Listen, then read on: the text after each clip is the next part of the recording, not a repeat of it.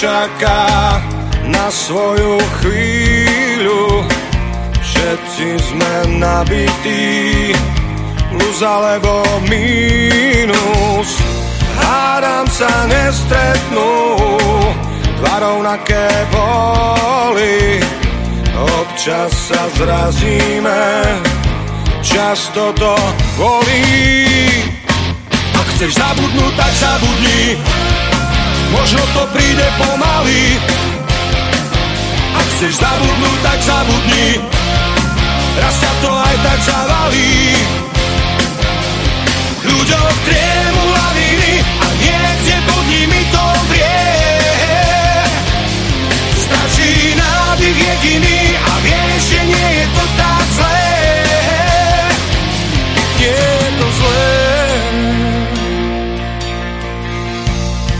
čo sa rozpálilo, skladí sa časom a čo skôr kričalo, nestíha s hlasom. Lepšie byť vzdialený, ako si byť blízky. Niekto sa z výšky díva, aj keď je nízky. Ak chceš zabudnúť, tak zabudni, možno to príde pomaly. Ak chceš zabudnúť, tak zabudni,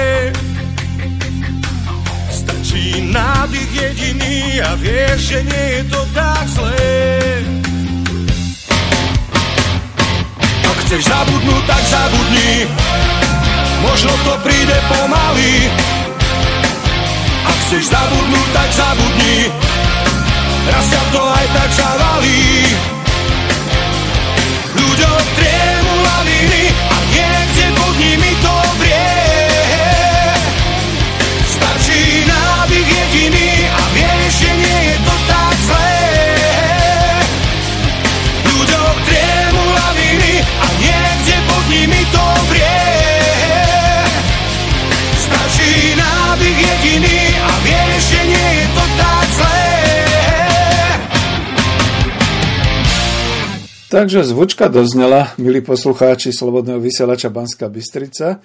Milé poslucháčky a vážení poslucháči Slobodného vysielača Banska Bystrica, víta vás pri počúvaní relácie Ekonomická demokracia číslo 104, ale toto už je séria Ekonomika v dobe postcovidovej a to už je rímska číslica 5. Inžinier Peter Zajac Vanka a želám vám príjemné počúvanie.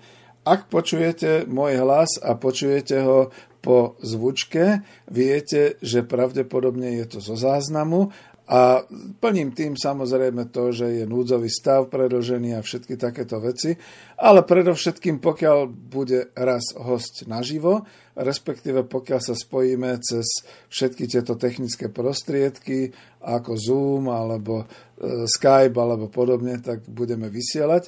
Zatiaľ teda dávam trošku sebe takú tú voľnosť v autorskom vyjadrení sa, takže v tejto chvíli vysielam za Petra Zajaca Vanku a v tejto relácii nevolajte. Keď chcete napísať, tak kľudne na mailovú adresu klub.národohospodárov zavinač gmail.com a to klub je malé k. A budem veľmi rád, pretože nejaké tie maily som aj teraz zapracoval do tohto vysielania ekonomiky v, doby, v dobe postcovidovej číslo 5. No, ja som dal tomuto vysielaniu a tejto relácii názov ekonomika založená a riadená pre obyvateľstvo, nie pre vlastníkov kapitálu.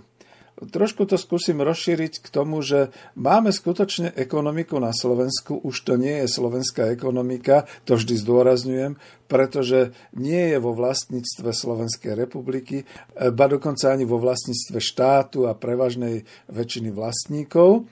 Naši populárni vlastníci, ktorí boli podnikavcami a zbohatli, sa odsťahovali do daňových rajov, po prípade sú niekde v iných domiciloch mimo Slovenska a tí zase, čo sú na Slovensku, väčšinou odvádzajú svoje dane niekam inám pretože v rámci toho dvojitého zdanenia neodvádzajú ani ako vlastníci poriadne dane sem na Slovensko.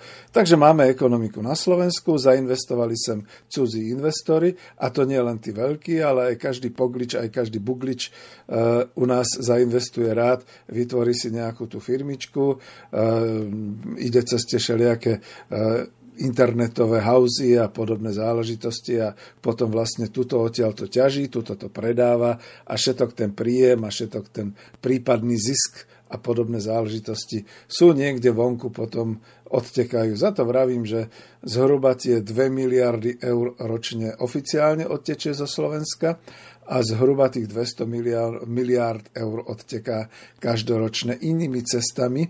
Častokrát to nie je v, priamo vo eurách, teda v takom nejakom fiskálnom stave, ale je to v rôznych materiáloch, službách a vo všetkých takýchto veciach. Tu sa teda zastavím, pretože dnes chcem ozaj hovoriť o ekonomike, ktorá v dobe postcovidovej, čiže keď už pomine toto všetko šialenstvo, celá táto pandémia a aj na Slovensku celá tá kríza, bude založená táto ekonomika a bude riadená v prospech obyvateľstva, nie v prospech zahraničných vlastníkov ekonomiky. Preto som tam dal aj také avizo, ktoré vidíte. A k tomuto avizu poviem aspoň toľko, že keď som sa zamýšľal, aké avíza vlastne by som mal dávať, aby to trošku zaujalo aj vás, poslucháčov, veď ten obrázok tam je, tak som sa rozhodol trošku dať dohromady niekoľko avíz z ekonomickej demokracie z minulosti, plus teda využil som aj jeden obrázok od už dnes zosnulého Igora Lacka a jeho relácie Bývam, bývaš, bývame a máte to tam pekne zdôraznené. Vidíte tam naozaj uh, takú koláž obrázkov, je tam atomová elektráreň, uh, pod ňou sú lány už zožatého obilia, Vedľa na obrázku máte nejakú z tých našich priehrad, obklopenú našimi horami.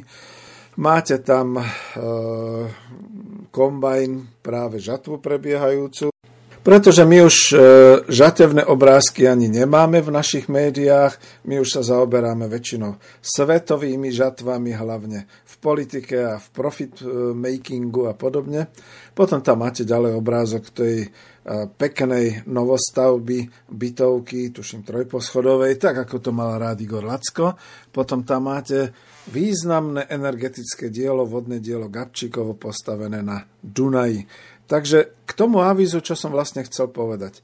Radšej mať totiž nejaké tie komíny, možno nejaké tie kombajny e, zo strojnotraktorových staníc, ktoré sa zo štátu požičiavajú pre rolníkov, pre e, polnohospodárov ako montážne dielne, ktoré sú u nás v štyroch veľkých areáloch rozmiestnené na bývalej ornici, a to práve na tej úrodnej pôde, ako je Trnavská tabula, Nitrianská orná pôda, e, dokonca aj na náplavách rieky Váh pred Žilinou, to je Takia, alebo sú roztrúsenou kolóniou dnes po celom území Slovenska rôzne tie fabričky, montovne a všelijaké takéto, ktoré vyrábajú subdodávky pre tú finalizáciu automobilov. Máme toho neskutočne veľa a väčšinou je to buď iba prenajatá pôda, alebo jednoducho zdevastovaná pôda, pretože viete, keď sa používajú chemikálie,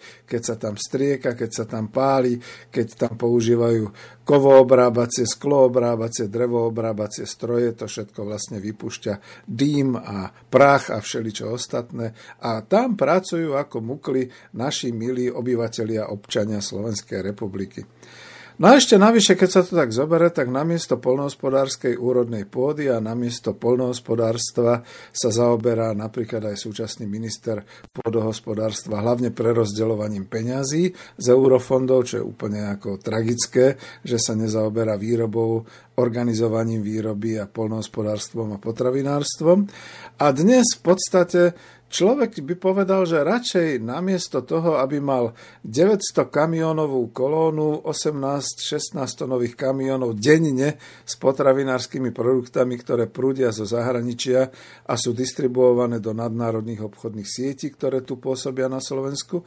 Radšej by človek mal tú úrodnú pôdu a množstvo teda tých polnohospodárskych fariem, družstiev, podnikov, akokoľvek sa to nazve, ktoré by naozaj dorábali naše produkty, ktoré sú v miernom pásme. Čiže nielen pšenicu, kukuricu, zemiaky, proso, zeleninu, ovocie a všetko ostatné, ktoré, čo k tomu patrí. No a samozrejme živočišná výroba, veľké, e, pros, veľké prostredia, kde by boli hovedzí dobytok, kde by bolo bravčové pestované, hydina a tak ďalej.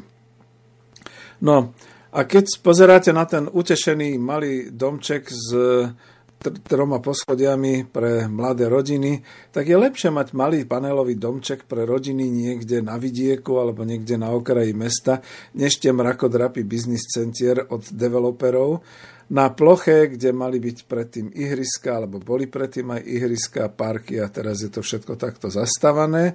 A vo väčšine prípadov to ani neslúži svojmu účelu, pretože dnes je to prázdne a uvidíme, ako to bude v dobe postcovidovej. Tak práve preto som to takto uviedol a takto to tam dal, pretože ja si osobne myslím, že v dobe postcovidovej sa trošku tá situácia posunie k tomu, že nebudú potrebné tieto veľké areály. K tomu vám dávam jeden príklad. Teraz si predstavte celá tá letecká doprava, celá, celá tá preprava osôb vo vzduchu. Už pred rokom 2020 bolo denne, možno aj v každej dobe, 16 tisíc lietadiel osobnej prepravy. Neviete si predstaviť, čo to je za veľké množstvo ako by sa nejaký Marťan pozeral na e, zemskú, e, na e, zem, zemegulu, kde teda brúsi tú oblohu nejakých 16 tisíc lietadiel denne alebo v každej chvíli.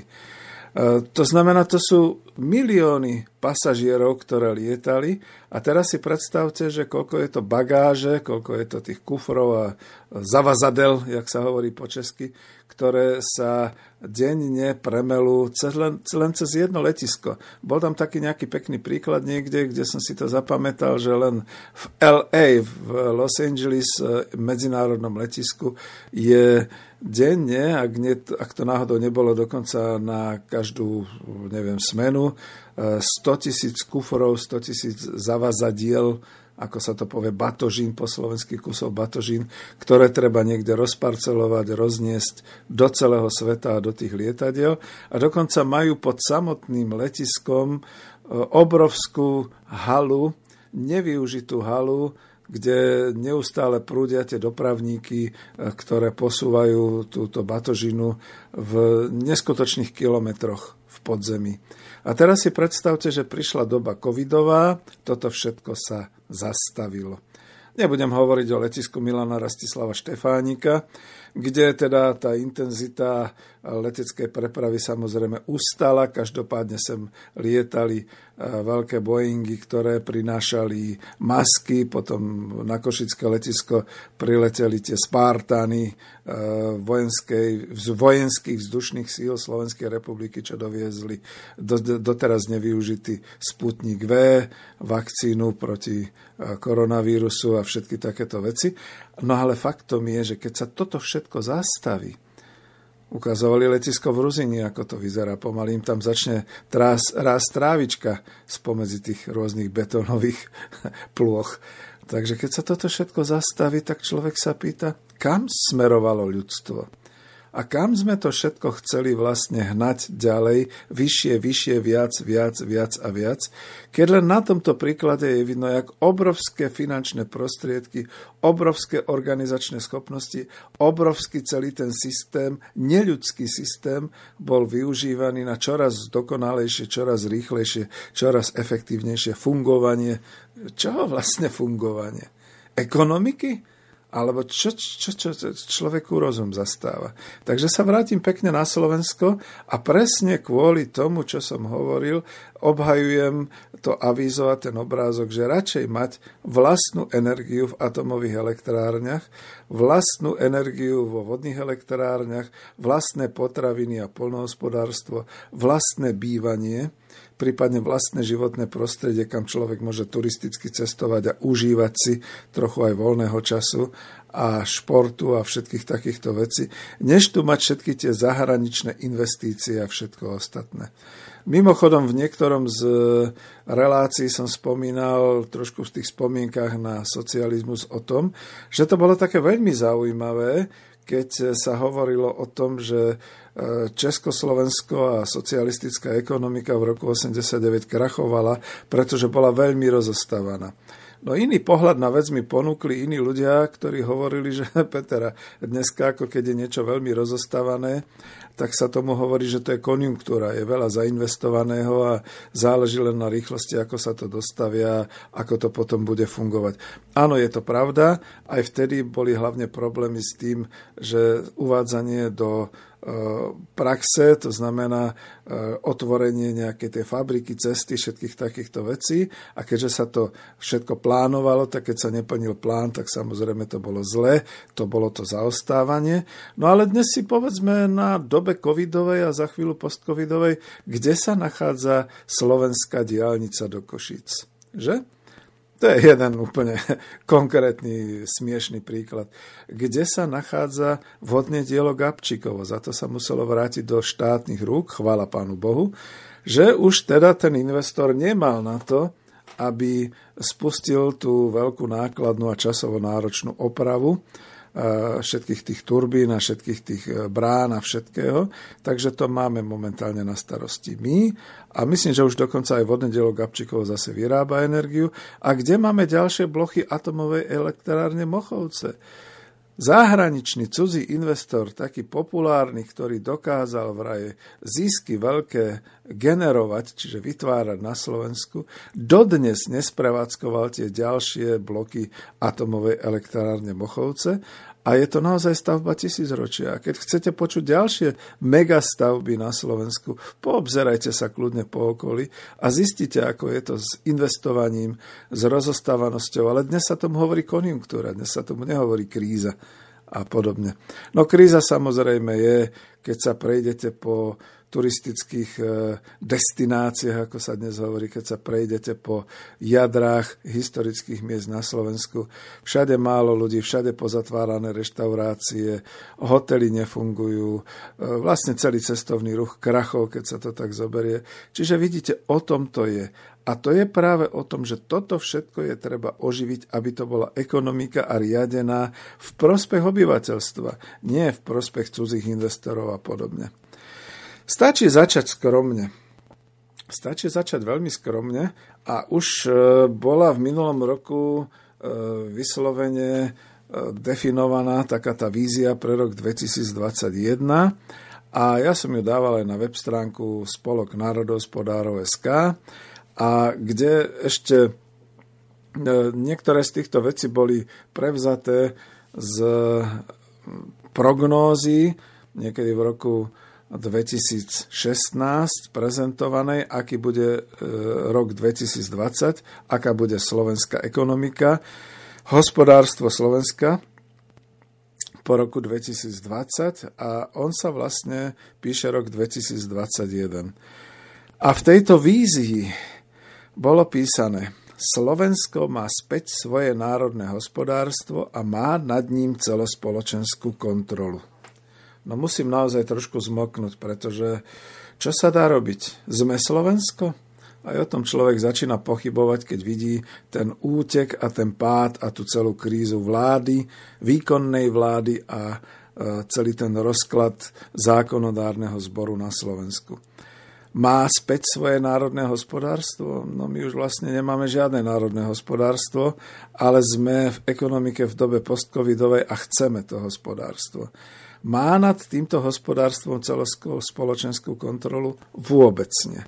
Takže keď si to takto rozobereme, tak už vidíme, že máme čo robiť, máme kde sa činiť a máme veľa, keď si vyhrnieme všetci rukávy, e, k tomu, aby sme začali skutočne vytvárať ekonomiku, ktorá bude založená na pre potreby obyvateľov Slovenska a riadená v prospech obyvateľov Slovenska. Čo sa píše v tej vízii? Budem trošku pokračovať. Situácia stabilizujúceho sa národného hospodárstva Slovenska, usporiadaného na báze uskutočňovaného programu národohospodárskeho. A teraz si predstavte, že dnes máme nejaký plán obnovy. No tak vymeňme ten plán obnovy z Európskej únie za národohospodársky program rekonštrukcie a znova vybudovania národného hospodárstva Slovenskej republiky. Tento národohospodársky program už pracuje s prvkami národného vlastníctva celoštátneho významu Pracuje samozrejme, sú to trošku predsa len v rámci ekonomickej demokracie, pracuje s kolektívnym vlastníctvom na lokálnej a regionálnej úrovni, to znamená naozaj všetky tie komunálne podniky, verejnoprospešné podniky. Ja si dnes osobne myslím, že dokonca aj celé to gastro a hotelierstvo by mohlo prejsť takou rekonštrukciou, reštrukturalizáciou vlastníctva pretože majiteľia väčšinou sú zadlžení alebo už krvácajú, klačia alebo kľakli, no ale mali svojich zamestnancov a títo zamestnanci by mali mať legislatívne možnosť poodkupovať alebo dohodnúť sa s pôvodnými majiteľmi na tom, že ten podnik nezavrú, nerozkradnú, nerozpredajú, ale že ten podnik budú ďalej prevádzkovať, pretože v skutočnosti, keď na hlavnej triede alebo na hlavnom námestí je množstvo rôznych tých reštaurácií, kaviareň, hotelov, to snad nemyslíte vážne. Komu to chcete predať? Indonézanom alebo Číňanom alebo komu pre Boha? možno nejakým tým Afričanom, ktorí prídu. Takže naozaj je to o tom, že bude lepšie, keď dokážeme reštrukturalizovať naše vlastníctvo aj na tej lokálnej a regionálnej úrovni. Nemusí byť všetko štátne, ale malo by byť skutočne buď teda aspoň kolektívne a možno nie ani tak v takom zmysle toho úplne ortodoxného a zásadného významu, ako bolo v ekonomickej demokracii, ale možno v podstate ako podielné podiel, podielové akciové spoločnosti alebo to, čo funguje nakoniec v strojárstve v Spojených štátoch amerických, to znamená tá forma právna ESOP, to znamená, že Employee Stock Ownment Partnership, čiže vlastníctvo, partnerstvo e, vlastníkov, zamestnancov. Takže takto. Môžu existovať aj regionálne verejné fondy, koordinujúce s Národným fondom verejných investícií, ktoré budú rozmiestňovať investície všade tam, kde to republika bude potrebovať a bude bilancovať dodávky a aj produkcie e, z tohoto priemyslu alebo z tohto hospodárstva pre vlastných obyvateľov po republike. My nepotrebujeme exportovať a konkurovať tam nejakým svetoborným konkurenčným e, nadnárodným zoskupeniam. No a aj keď je to, aj keď je to všetko teda e, tak trošku taká vízia, ja by som bol rád, keby sa tejto vízie ujali národné vlastenecké sily, ktoré vzniknú po páde tejto vlády v tejto krajine a začali by pracovať ako vláda a zákonodárny zbor Slovenskej republiky pre našu vlast, pre našich, pre obyvateľov Slovenskej republiky. Takže ešte raz zacitujem. Národné hospodárstvo Slovenska vlastní a obhospodaruje skutočne národné bohatstvo Slovenskej republiky a tvorí jeden ucelený ekonomický komplex. Po pandémii z koronakrízy sa svet spametáva, počíta škody a obete a v skutočnosti každá krajina si bude hlavne chrániť to svoje, čo má na svojom území, veď to už teraz vidíme, ako Nemecko začína pôsobiť, ako Francúzsko začína pôsobiť, aké obrovské záchranné financie poskytuje vlastným podnikateľom, nie nadnárodným firmám, ale vlastným podnikateľom. Oni sú často nadnárodné e, vzhľadom ku Slovensku, taký Volkswagen a Telekom a všetky takéto veci. A čo to všetko vlastne znamená? Znamená to, že sú obnovované prioritne potravinárske výroby na Slovensku. To nemôže do nekonečna ísť týchto 900 kamionov s potravinárskymi tovarmi denne do cudzích nadnárodných sietí, ktoré z toho teda skutočne inkasujú ten svoj príjem a zisky odvádzajú niekde mimo republiky. Neviem, či vám to niekto niekedy povedal, ale ja to radšej hovorím a Lidl sa môže koľko chce ako červenať že vlastne napríklad Lidl je taká verejnoobchodná spoločnosť, ktorá tým, že je založená v Nemecku a tým, že má všade tieto prevádzky a točí obrovský hotovostný kapitál na území Slovenska, má veľký príjem, všetko si to spočítava v daňovom priznaní v Nemecku. A keďže tam pôsobí ako taká tá e, verejná obchodná spoločnosť, je to priamo na majiteľov, tak iba osoby, iba tí majiteľia majú povinnosť daňového priznania. Čiže celá tá veľká z nášho hľadiska korporácia Lidl e, je obrovským kompajnom na slovenské peniaze, ktoré odchádzajú do zahraničia, skasírujú to osoby, ktoré vlastnia celý tento veľkopodnik a tie už potom v tom daňovom priznaní však niečo vyrobia, však povedzme, ja teraz zo všeobecním, to už nie je o Lidli, to je všeobecne, tak taký majiteľ, keď má príliš vysoké daňové priznanie, tak vie ho optimalizovať. Napríklad zainvestuje niekde na Majorke ďalšie tri hotely, rozostavia ich, tým pádom 5 rokov alebo 3 roky bude investovať do nich, čo sa mu odpočítava z daní, vymyslí si nejaké ďalšie projekty, kde teda je to daňovo odpočítateľné, povedzme zasponzoruje nejakú politickú stranu, kde je to daňovo odpočítateľné a všetky takéto veci. A my sa to skladáme tým, že konzumujeme, že denne trikrát aspoň jeme, nakupujeme a tak ďalej. No nebolo by krajšie, keby predovšetkým bola obnovená polnohospodárska prvovýroba, živočišná aj rastlina. Keby tieto produkty rastlinnej a živočišnej výroby boli priamo spracovávané na Slovensku v potravinárskych výrobách po okresoch, my nepotrebujeme jeden monster podnik, ktorý by potom zásoboval celý svet, jak je to v Argentíne alebo v Spojených štátoch amerických alebo kdekoľvek e, inde. Poliaci začínajú byť takí, že majú monster podniky, ktoré potom zásobujú celú strednú Európu. Pozrite si na tie výrobky. My potrebujeme skutočne takých výrobcov priamo na Slovensku, ktorí budú dodávať do rozsahu 50 km. To znamená, to budú malé podniky, budú to malí výrobcovia. E, možno to bude aj nejako drahšie vo výrobe, no ale tak my už potom budeme vedieť zákonodárne zastaviť tú konkurenciu zo zahraničia.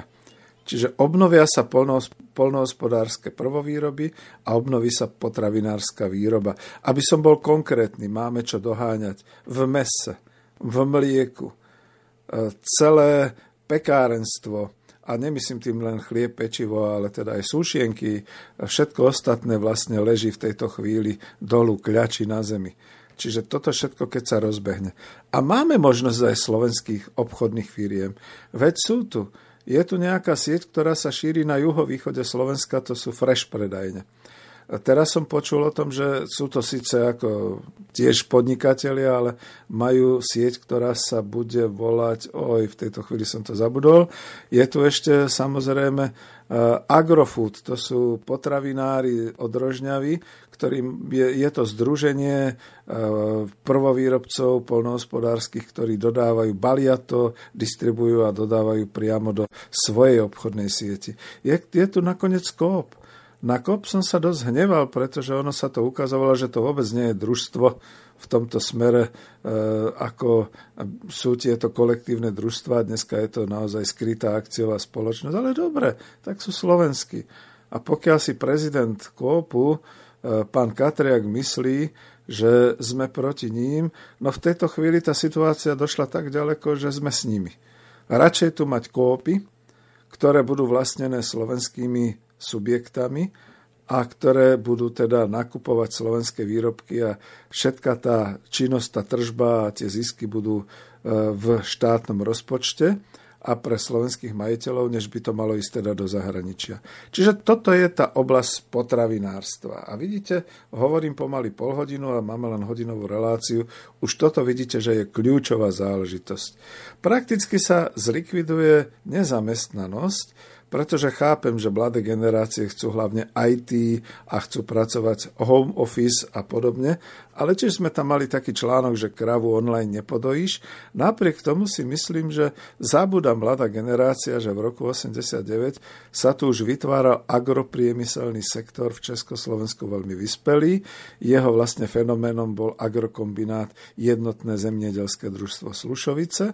No a tam skutočne pracovali cez počítače a distribuovali a vlastne organizovali si celú tú polnohospodárskú výrobu až po balenie, až po distribúciu, všetky takéto veci pomocou počítačov, pomocou informačných technológií a kde dneska dokáže byť e, spojenie informačných technológií s potravinárskou výrobou. Čiže to všetko je.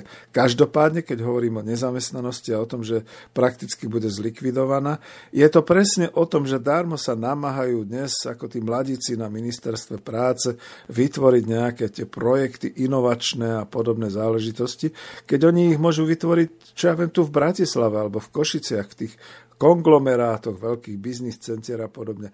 Ale my potrebujeme, aby v každom okrese, dokonca až do obcí, prišli možnosti práce a tieto možnosti práce, aby boli priamo tam na mieste, tam, kde ľudia žijú na vidieku alebo u seba. To znamená do 20, do 30 kilometrov maximálne možno ešte lepšie na mieste, prejdú povedzme po ulici a dostanú sa do výrobne potravín. Ako viete, že to funguje.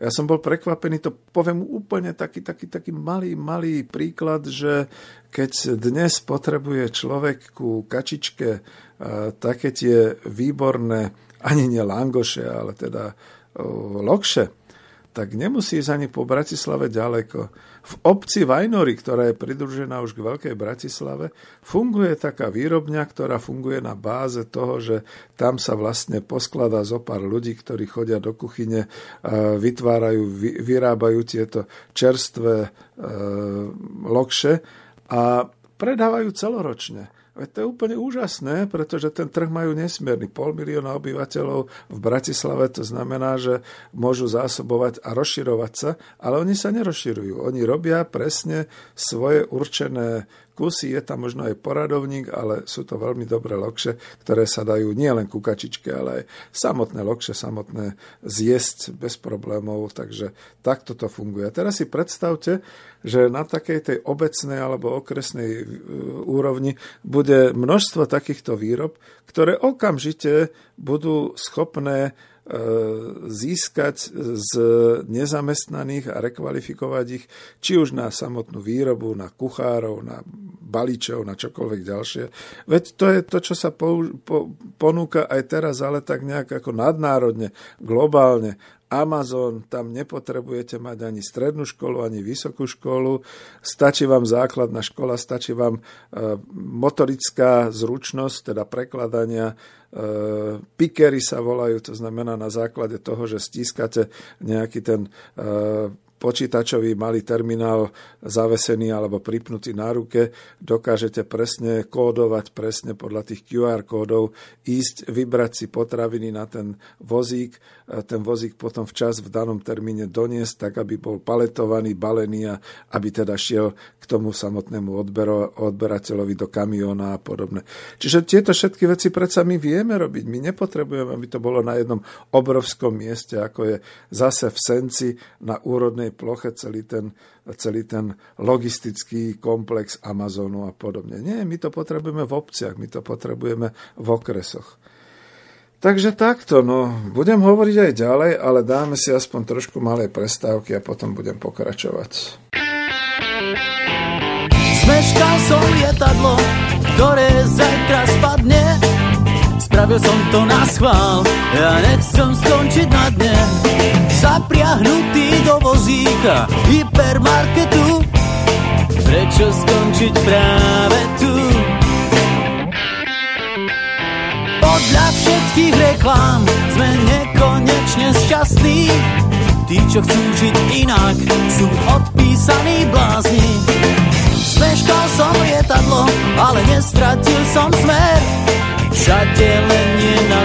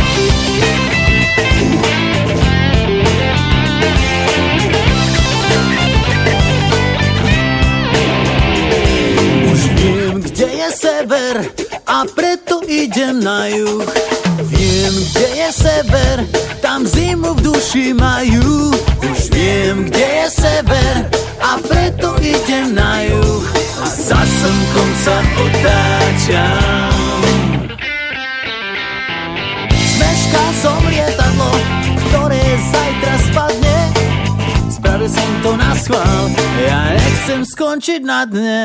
Takže pokiaľ by sa našla vláda, výkonná vláda, to je jedno teraz akej politickej farby alebo akého zloženia, ale predpokladám, že to skutočne budú vlastenecké národné a republikové sily, žiadni tí posluhovači cudzích investorov a cudzích moc- mocností. Pokiaľ by sa našiel zákonodárny zbor, ktorý by skutočne myslel na obyvateľstvo Slovenska viac ako na cudzie zahranično-politické a vlastnícke záujmy, tak potom by bolo možné uskutočniť e, túto premenu, túto víziu na realitu a trvalo by možno veľmi krátke obdobie, keby sme to všetko obnovili, pretože tu ešte žijú generácie, možno dnes už dôchodcov, ktorí toto všetko vedia. No a teraz, keď je tu sila, nie len politická volebná sila, ale keď je tu aj sila vyše milióna dôchodcov, ktorí ešte nie sú dementní a ktorí skutočne pracujú, možno teraz pracujú skôr na svojich záhradkách alebo pracujú na svojom zdokonalovaní, cvičia telesne, e, sa zdokonalujú, e, udržujú, spoločensky sa zdokonalujú, udržujú.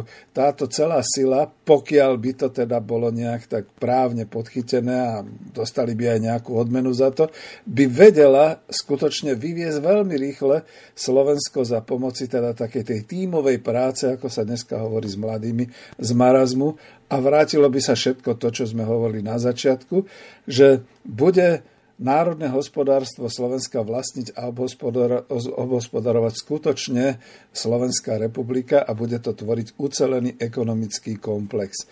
A stále na tom trvám. Viete, v postcovidovej dobe bude pravdepodobne dosť vysoké e, obrátenie sa v každej krajine dovnútra, do seba a riešenie svojich problémov. Len tí úradníci z Bruselu a nejaké také tie mocnosti a nadnárodné monopy, monopoly budú kafrať do života ostatných, e, v ostatných krajinách, pretože budú potrebovať ďalej zisky. Takže takto to je. No poďme. Za to som hovoril, že priorita je polnohospodárska prvovýroba a potravinárska výroba. Tým prakticky sa e, zlikviduje nezamestnanosť na úrovni obce, okresu, možno až kraja. No a poďme ďalej, čo to potom znamená. Ak teda ten zákonodárny zbor a ak teda výkonná vláda bude odsúhlasovať tieto opatrenia, tak sa máme na čo tešiť. Predstavte si, že štátne lesy budú obhospodarovať lesnú pôdu mimo polnohospodárskej pôdy. Spolu s urbárskymi spoločenstvami budú spolupracovať na báze technicko-pestovateľských a údržbárskych servisných služieb, čo potom znamená, že zamestnajú priamo svojich členov na miestnych urbariátoch. To znamená, že budú prekvitať, pretože určite budú nejaké tie fondy otvorené, verejné, kde budú zabezpečovať nevýdanú ochranu životného prostredia Pán Budaj, zabudli ste na takéto veci.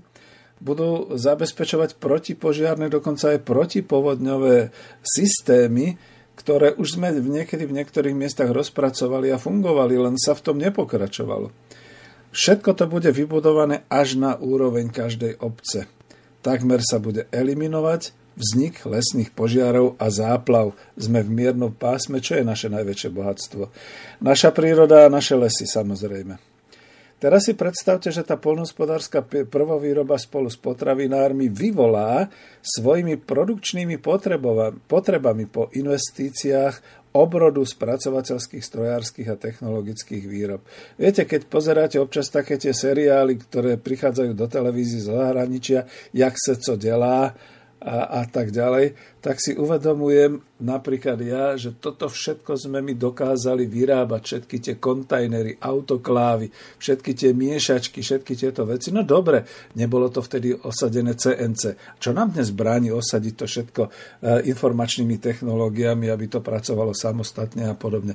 Ale pri každej takejto potravinárskej výrobe je potrebné, aby niekto kontroloval, aby niekto na konci toho všetkého e, riadil kvalitu a nie len teda laboratória, ale povedzme aj priamo v prevádzke. Ono sa to v pivovarníctve hovorí sládek a tak ďalej. A aby bol vždy niekto na konci celého toho, ktorý to ešte pre istotu skontroluje, vyhodí nejaké ne, ne, nedorobky, ako by som povedal, a povedzme ručne sa to ešte stále balí, ručne sa to označuje a tak ďalej, tak prečo by nie? Môže vzniknúť množstvo závodov a fabrik aj v strojárine, všetko e, také, ktoré môžu byť na verejnoprospešnej bázi vlastníckej, môžeme aj rodinné firmy, povedzme, ktoré to dokážu. Pre miestne a celoštátne potreby e, potravín, potravinárstva. Obmedzíme dovoz potravinárskej a polnohospodárskej aj strojárskej výroby zo zahraničia, pretože ochrana. Ja si myslím, že toho bude v postcovidovej dobe veľa. A vlastne tým pádom obmedzíme aj dovoz potravín a polnohospodárskych produktov, pretože clá budú dočasné opatrenia postcovidové voči konkurencii, aby sme si nezničili vlastné hospodárstvo. A nik predsa nebude brániť, aby konkurencia vstupovala do spoločných podnikov, joint ventures, na to sa úplne zabudlo, že to je 20. storočie, ale kľudne sa to dá použiť aj teraz. Stavebníctvo sa môže diverzifikovať podľa zvýšených požiadaviek na bývanie na bytové a priemyselné stavebníctvo. A teraz si predstavte, všetky tie krachujúce stavebné podniky ktoré tu sú, ktoré teraz nemajú čo robiť, môžu prejsť do rúk zamestnancov alebo do obecných samozpráv a podobne. A teraz, keď to bude všetko fungovať na tých lokálnych fondoch obnovy bytového fondu a prípadne pri projektovej infraštruktúre všetkých tých infraštruktúrnych staviev a podobne, fantasticky. Lepšie ako odbytové riadenie nepotrebujeme. Budeme vedieť riadiť dopyt. To je to dôležité. A dopyt riadiť znamená vytvárať neustále nové a nové možnosti pre podnikanie, pre stavebníctvo.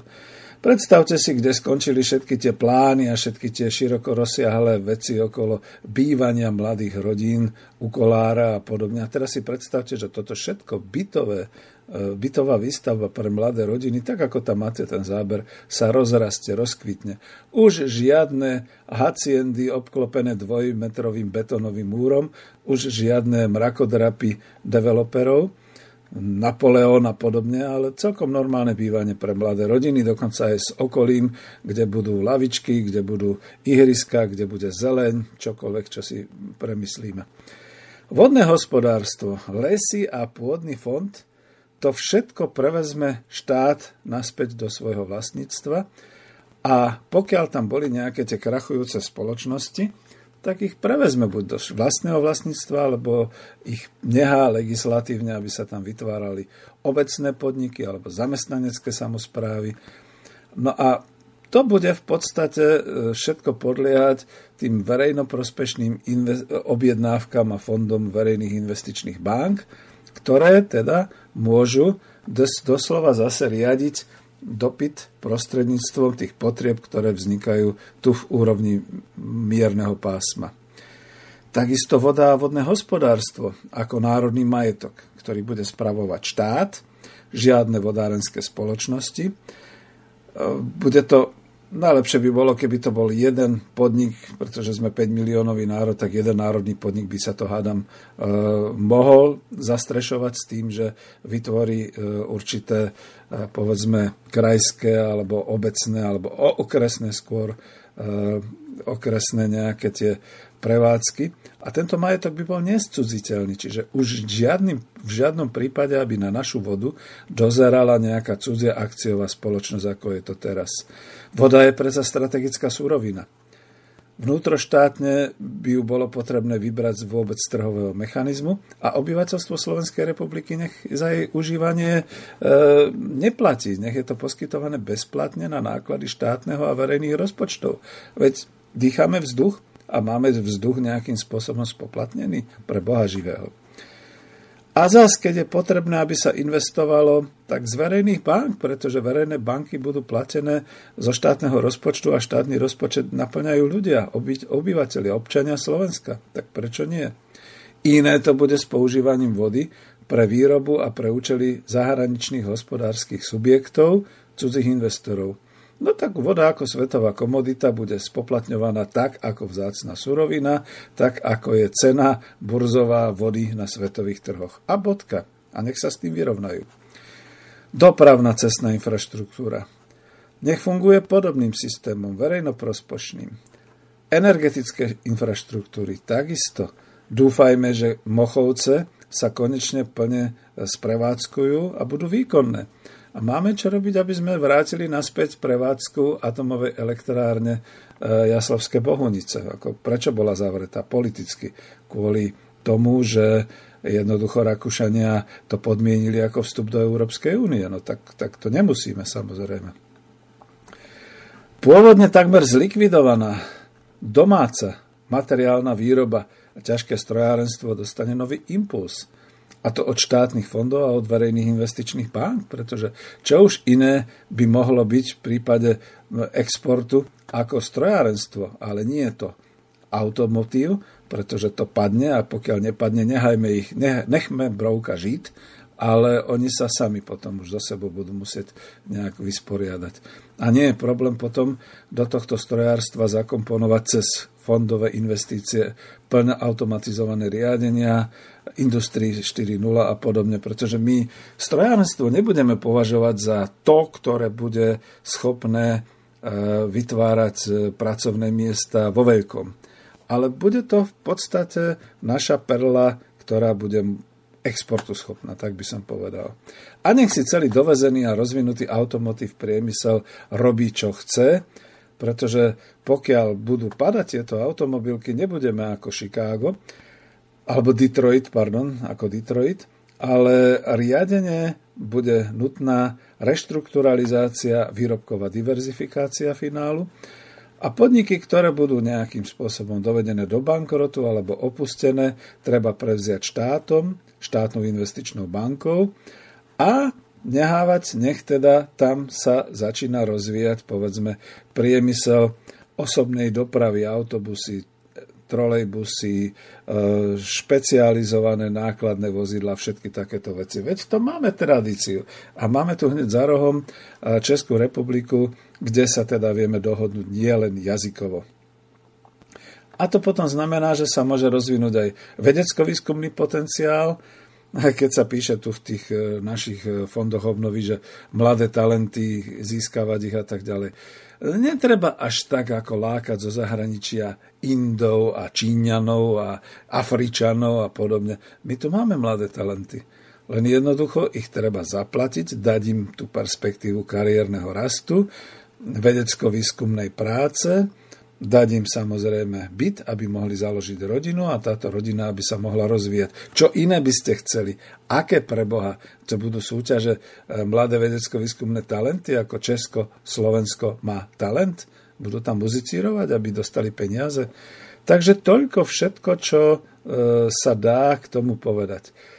Čiže keď v tom pôvodnom v tom futurologickom programe z roku 2016 bolo písané, že v roku 2021 Slovensko završí svoj plán B v hospodárstve, no tak e, povedzme si, že tak to završenie môže byť niekedy v roku 2023, 2024, bude záležať od stability a od schopnosti zákonodárneho zboru, ktorý sa poskladá v novom zložení a od vlády, ktorá sa poskladá v novom zložení.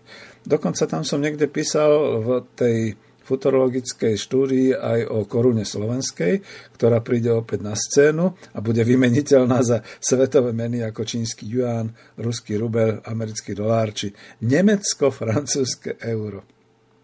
A tam som písal, a toto je niečo, čo by sa ešte jemne dalo splniť, keby sme boli všetci preočkovaní a keby už teda sme boli v pohode by boli zrušené tie výnimočné stavy. V lete 2021 obyvateľia Slovenska, občania Slovenskej republiky užívajú životnú úroveň nielen ako priemerne a stredné triedy, ale v maximálnej úrovni ako predtým, tie vysoko postavené vrstvy horných 10 tisíc, a to vďaka obnoveným národohospodárským tokom, vnútri štátu, vďaka tomu, že už sa bude dať chodiť von, budú dovolenky, budú všetky tieto veci. A zahraničný investor žiadny nebude ťažiť zo slovenského prosperity tým, že my budeme mať HDP vyššie ako 100 miliónov eh, alebo 100 miliard eur, ale z toho vlastne do štátneho rozpočtu poplynú nejaké, nejakých 16 miliard a podobne. Samozrejme to súvisí aj s tým, že slovenské obyvateľstvo sa potom bude demagogicky veľmi rýchle spametávať aj bez imigrácie, už nebude vymierať. Rýchlo sa dostane z chudoby, všetci tí ľudia, ktorí budú nemocní, budú ošetrení, budú zdraví a e, skutočne nastane taký veľmi pekný, také veľmi pekné, povedal by som, až letné jarné obdobie. Hlavnou hrozbou pre Slovensko budú globálne rozkolísané klimatické pomery sveta. Neočakávané výchrice, monzumové dažde a záplavy, suchá, ktoré môžu ničiť úrodu, ale s tým sa vie už nové polnohospodárstvo moderné vysporiadať, treskúce mrachy, treskúce mrazy, objavujúce sa tornáda. No a práve, že pre predchádzanie, obranu a likvidáciu následkov týchto hrozieb bude fungovať dobre zorganizovaná armáda, a plus ako občianská služba na báze civilnej obrany. My nebudeme bojovať na žiadnych frontoch medzi Spojenými štátmi a Ruskou federáciou. My budeme bojovať na, domácich, na domácich frontoch na elimináciu týchto vplyvov klimatických zmien. A to, čo vtedy vlastne nemohlo byť, dnes dopoviem. A predovšetkým budeme veľmi, veľmi strážiť a kontrolovať celú tú virologickú situáciu.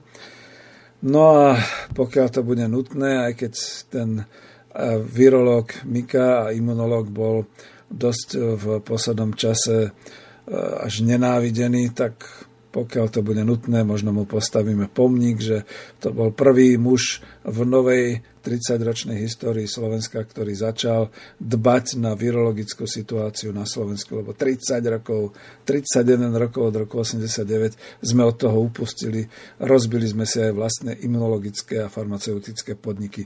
Musí sa to vrátiť naspäť samozrejme. Takže toto bola tá vízia. No a ešte som tu mal taký malý možno len takú poznámku z iného článku, ale ja to tu chcem povedať, pretože to sa hodí. Prečo by sme dali súhlas so štruktúrálnymi reformami slovenskej ekonomiky? No predovšetkým preto, že slovenské hospodárstvo veľmi potrebuje štruktúrálne reformy. Ale nie finančné. A skôr, aj to samozrejme zmena finančných tokov, ale skôr v tej, v tej organickej forme za ostatných 30 rokov došlo k úplnej deformácii ekonomiky na Slovensku, ktorá už teda neslúži obyvateľom Slovenska, ale všetci pracujeme na zainvestovaných majetkoch cudzích investorov na Slovensku a tí cudzí investori odtiaľto vycucávajú e, svoj príjem a svoje zisky. Dokonca takmer celý štátny aparát slúži predovšetkým tomu, aby sa u nás cudzí investori cítili komfortne a aby tu investovali. To nie je len Sário, to sú ministerstva a vláda. Aby sme vraj boli konkurencieschopní voči iným stredoeurópskym štátom, ktoré tiež lákajú globálny kapitál. Tu musím dať poznámku. Viete, v čom nás konkurenčne prečili Poliaci? Vyrábajú potraviny. Poliaci, ktorí sami mali problémy ako rolnická a malorolnická krajina. Viete, v čom nás sprečili Maďari?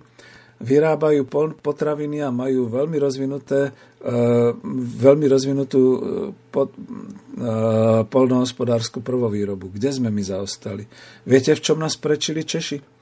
Majú silné strojárstvo aj keď tam majú automotív, aj bez automotívu sa veľmi dobre zaobídu. Energetické strojárstvo. E, majú vlastne štátnu českú energetickú e, ČES, e, České energetické závody a podobné veci. Takže nakoniec presne tej našej tomu našemu úpadku teraz zodpovedá, že príjmy do štátneho rozpočtu iba od obyvateľov idú, to je sotva nejakých 15 miliard eur a náš stav zadlženosti je bol v roku 2020 54,5 miliardy eur, teda tri štátne rozpočty. Dnes v dobe covidovej a začiatkom doby post-covidovej to bude možno aj 60 miliard eur. Štyri štátne rozpočty za sebou, ktoré by sme museli platiť. No a potom, že aké tie štruktúrálne reformy, z nás kľudne povedzme, že všetko, všetko by sme museli začať reorganizovať, aby E, nebol iba export milióna 200 tisíc automobilov a všetkého okolo toho, aby sme si vrátili energetiku, strojárskú výrobu, výrobu v polnohospodárstve, samozrejme potraviny, to, čo som hovoril, aby sme reštrukturalizovali vlastne a hlavne vlastníctvo. Toto je to dôležité. Zelená ekonomika? No veď dobre, bratia, tak sa pozrite na to, že koľko vlastne vytvára denná stopa CO2 e, u tých kamionov, ktoré tu jazdia po celej republiky, to sú iba tých 900 potravinárskych. A koľko by sme zlikvidovali tej uhlíkovej stopy, keby sme rozvážali potraviny čímkoľvek do 20, 30, možno do 50 kilometrov. Tam by mohli byť kľudne malé elektromobily a podobne. Že? No a teraz si povedzme, čo to znamená, keď cez republiku, cez otvorené hranice prúdia milióny a milióny kamionov ročne. Toto všetko by, by prestalo a tým pádom by sme si vyčistili veľmi dobré ovzdušie. Obaly? Ako nebláznite, veď obaly nevyrábajú užívateľia, konzumenti. Obaly predsa vyrábajú výrobné podniky a obchodné firmy no tak zaťažme finančne výrobné podniky a obchodné firmy. Nezaťažujme tú spotrebu, e, teda obyvateľstvo, ktoré iba spotrebová. Viete, po jednom nákupe v takom Kauflande, e, keď je celý veľký koš e, toho jedla, tak zostane jeden okrúhly smetný koš plný tých plastov, pretože každá potravina, hoci aj desadeková, je zabalená do takmer nezničiteľného plastového obalu. Ten je ešte strčený do nejakej papierovej alebo plastovej peknej marketingovej krabice. To je ešte zabalené do nejakého plastového sáčku a to ešte, pokiaľ to nenakupujete v jednom raze, ale povedzme 5 dohromady, je ešte v nejakom väčšom plastovom obale. Toto všetko nech si oni nehajú a nech nezaťažujú naše obyvateľstvo daňami zo zelených e, tovarov alebo zo spotreby a podobne. Takže veľa, veľa by sa dalo hovoriť.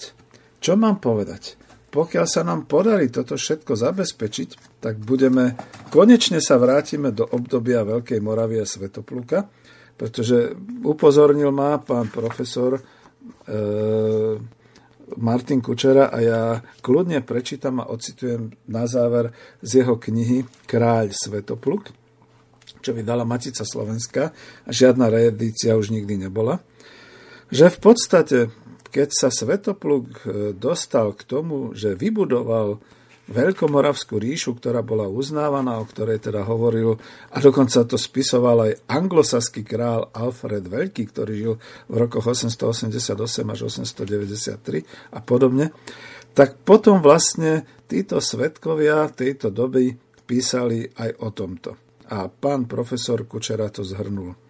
Súbežný jav rozširovania Svetoplukovej ríše sa zviditeľňoval aj v tom, že nastali vnútorné premeny spoločnosti, ktorá tu žila. V prvom rade sa zmenila demografická štruktúra, predstavte si. E,